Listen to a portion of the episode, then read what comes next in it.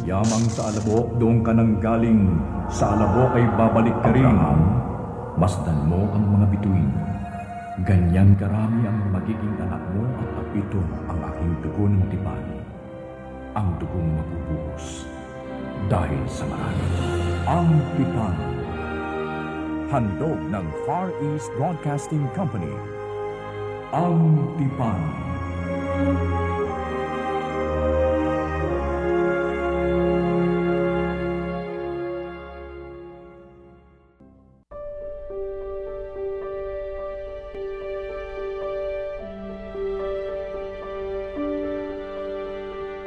Kumusta po? Bahagi ito ng serye tungkol sa buhay ni Jesus na isasalaysay ng mga taong pinakamalapit sa Kanya. Ang ating kasaysayan ay hango sa banal na kasulatan sa Aklat ni Mateo, Kabanata 2 at sa Aklat ni Lucas, Kabanata 2. Sa maikling salaysay na puno ng malilinaw na detalye, na ilahad ng mga talatang ito ang mga kamanghamanghang bagay na nangyari noong ipinanganak si Jesus pati na rin sa mga linggo at buwan pagkatapos ng pangyayaring ito.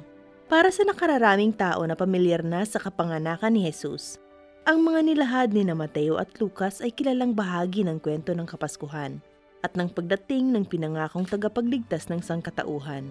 Para kina Jose at Maria, ang mga bagay na ito ay nagbigay ng karagdagang patunay na ang sanggol na si Jesus na pinanganak ng birheng si Maria at nabibilang sa angka ni Haring David ay anak ng Diyos.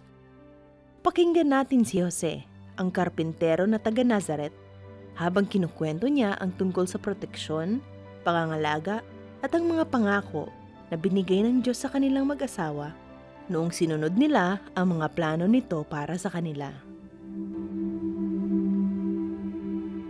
Tinawag nila ang kanilang mga sarili na mga pantas, mga naghahangad ng katotohanan.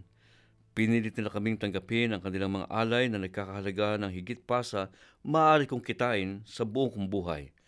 At kapalit ng mga ito, nais nilang lumuhod sa harap ni Jesus at sambahin ang sanggol. Umalis sila pagkatapos ng ilang araw at may sinabi sa akin ang kanilang tagapagsalita. Bago kami nagtungo sa Bethlehem, tinalaw namin ang Haring Herodes dahil akala namin alam niya kung saan ipapanganak ang bagong hari. Hindi alam ni Haring Herodes ang kanyang isasagot sa amin. Ngunit hiniling niyang bumalik kami sa kanya kung matagpuan namin ang sanggol upang magkaroon din siya ng pagkakataong sambahin ito. Ngunit natanto namin ang tunay na intensyon ni Herodes ay ang sakta ng sanggol na Kristo.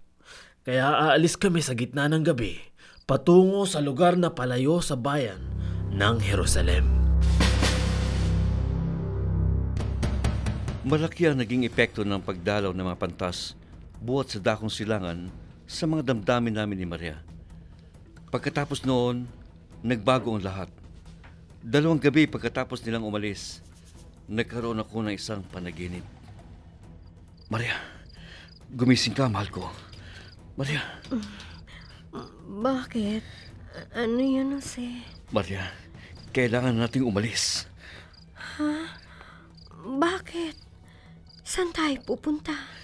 Kinausap ako ng isang anghel sa aking panaginip.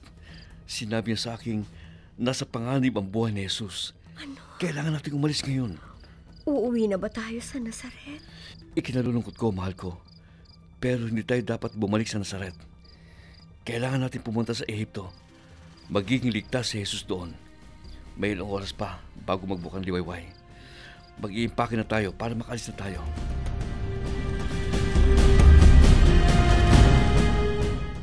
Hindi kinwestiyon ni Maria ang mensahe na natanggap ko.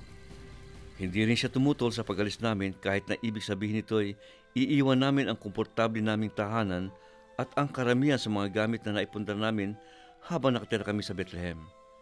Tahimik at mabilis niyang naimpake ang mga kailangan ng aming pamilya. Inalagay niya ito sa isang kariton at pagkatapos ay gumawa ng komportabling higaan para kay Jesus na natutulog pa noon. Dalawang oras bago sumikat ang araw, nagsimula na kaming maglakbay patungo sa timog, palayo sa Bethlehem. Palayo sa aming mga bagong kaibigan at palayo sa panganib na dala ng galit ni Herodes.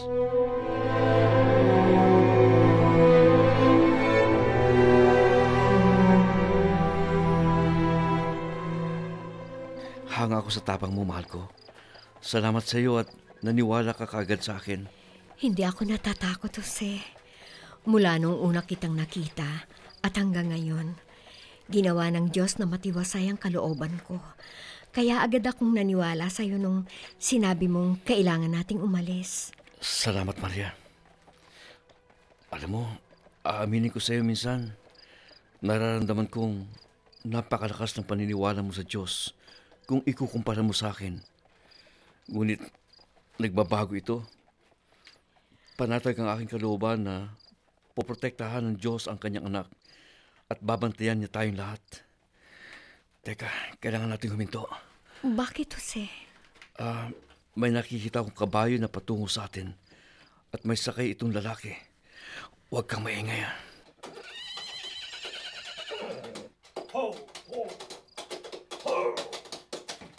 Si, sino ka? At anong kailangan mo sa amin? Jose, Maria, huwag kayong matakot. Ako ito, si Darius. A- anong ginagawa mo rito? Bakit parang bigla ka na lang naming nakita kapag kailangan namin ng tulong mo? Yan ay isang katanungang Diyos lamang ang makasasagot. Hindi ako makatulog. At sa hindi may paliwanag na dahilan, nagkaroon ako ng malakas na pakiramdam na kailangan kong pumunta rito. Bakit kayo naririto sa dis-oras ng gabi? Saan kayo patutungo?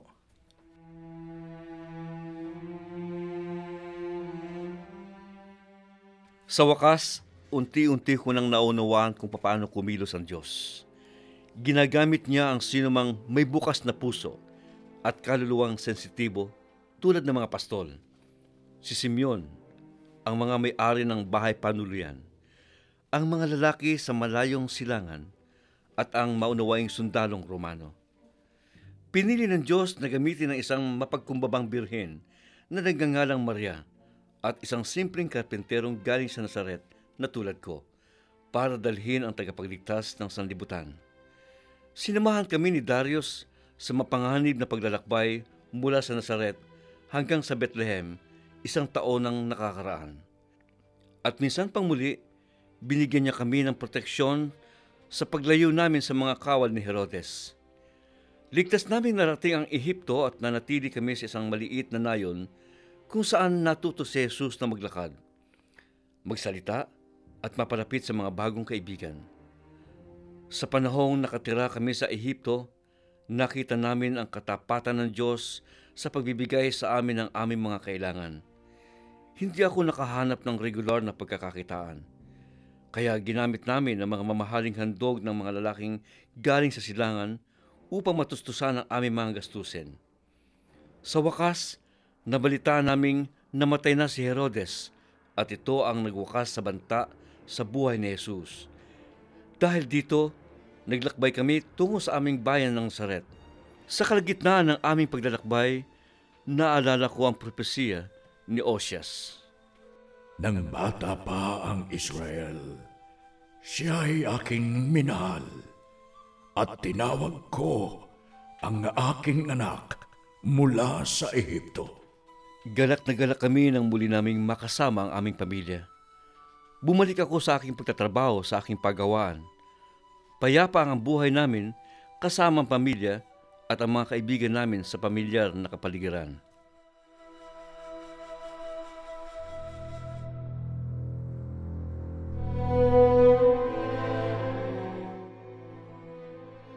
Biniyayaan pa kami ng Diyos ng mga anak at naging mapagmahal na kuya si Jesus sa kanilang lahat. Tinanggap ng karamihan ang pagbalik namin. Ngunit may ilang tumawag kay Jesus na bastardong anak ni Maria. May mga pagkakataong nahirapan akong magtimpi kapag may narinig akong nagsabi ng ganito. Ngunit hindi ko inilabas ang aking galit para sa kapakanan ni Maria at para hindi madungisan ang sarili kong patutuo para sa Panginoon. Lumaki si Jesus na tulad ng ibang bata, mahiling mag-usisa at maghanap ng mga bagong karanasan. Hinahangaan niya ang ganda ng kalikasan at madalas siyang pumupuslit para mag-isang maglakad sa kalagitnaan ng mga puno, bulaklak, bundok at sapa.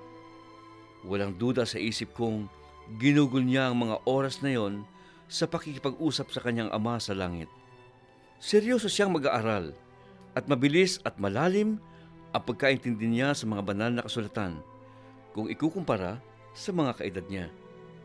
Ang katotohanang anak siya ng Diyos at tagapagligtas ng sanlibutan ay hindi laging sumasagi sa isipan naming mag-asawa noong panahon na yon. Pero nung labindalawang taong gulang na si Jesus, pinaalala ng mga pagkakataon sa amin ang pangunahing misyon niya sa buhay nang naglakbay kami sa Jerusalem para sa pista ng Paskwa.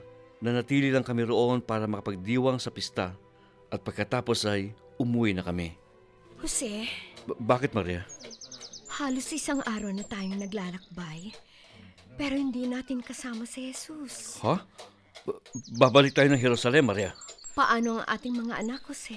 E, ibilin muna natin ang mga bata sa ilang kamag-anak natin.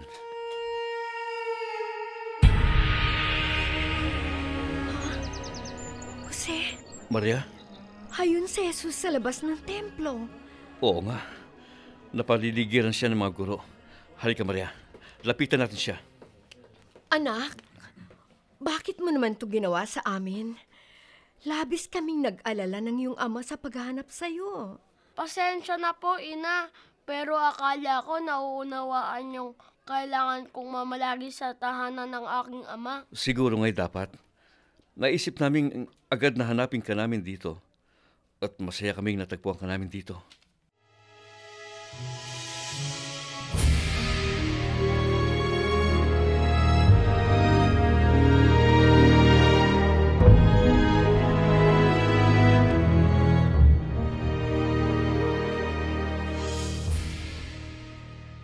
Sa paglalakbay namin pabalik sa Nazaret, pinag-usapan naming tatlo ang nangyari sa Jerusalem.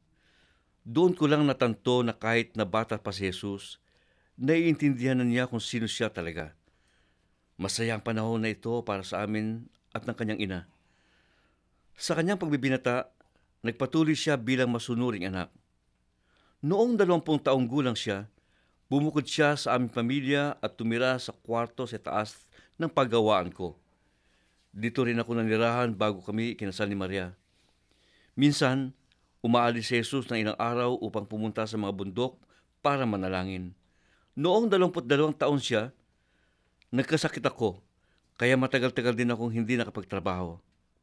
At nang bumubuti-buti ang aking pakiramdam, nagtungo ako sa paggawaan ko.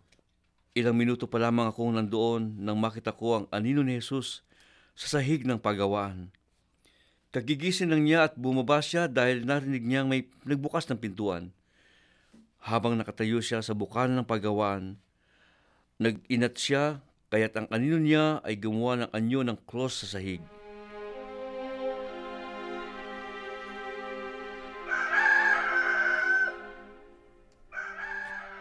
Magandang umaga, Ama. Mabuti naman po. At nakakapaglakad-lakad na kayo.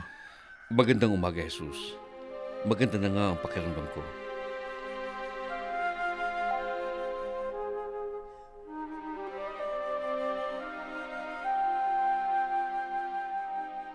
Habang pinapalibutan siya ng malamlam na liwanag ng araw at nakaunat pa rin ang mga braso, inilapat ni Jesus ang kanyang mga kamay sa magkabilang dulo ng pasukan ng paggawaan. Tinitigan ko siya at ang anino niyang humubog ng cross sa sahig. Sa sandaling yon, naalala ko ang tunay na dahilan kung bakit siya pumunta sa lupa. Bumuhos ang aking emosyon hanggang sa napaluhod ako sa harap niya habang umaagos ang luha ko mula sa aking mga mata.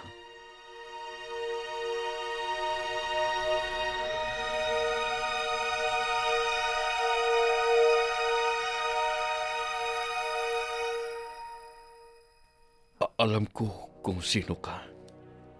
At alam ko kung bakit ka narito. Ikaw. Ikaw ang aking tagapagligtas at Panginoon. At alam ko kung sino kayo. Mahal kong Ama. Tumayo po kayo. Nagbibigay pugay ako sa inyo dahil naniniwala kayo sa mga anghel na nagparating ng mensahe sa inyo. at inalagaan niyo kami ng aking ina simula noon. Hindi nagkamali ang aking ama sa langit sa pagpili sa inyo bilang tagapag-alaga ko sa panahon ko rito sa lupa. Ama, maraming salamat sa iyo. Pagkatapos ng umagang yon, bumalik sa dati ang pakikitungo namin sa isa't isa.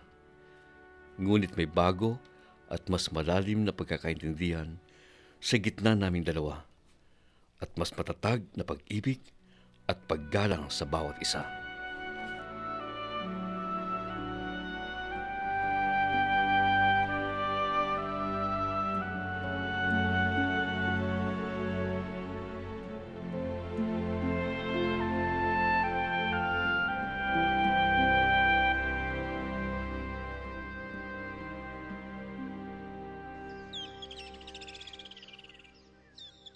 Namatay si Jose bago masimulan ni Jesus ang kanyang misyon sa lupa.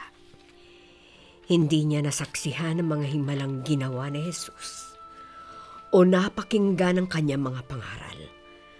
Ngunit walang duda sa isip kong tinubos si Jose at ngayon naroroon siya sa langit. Walang hanggang nagsasaya dahil sa pribilehiyong binigay sa kanya na maging ama-amahan ng tagapagligtas ng sanlibutan.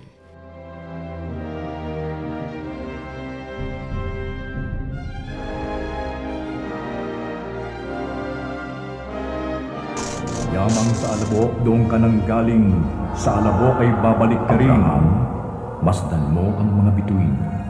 Ganyan karami ang magiging anak mo at apito ang aking dugo ng tipan. Ang dugong mabubuhos dahil sa marami.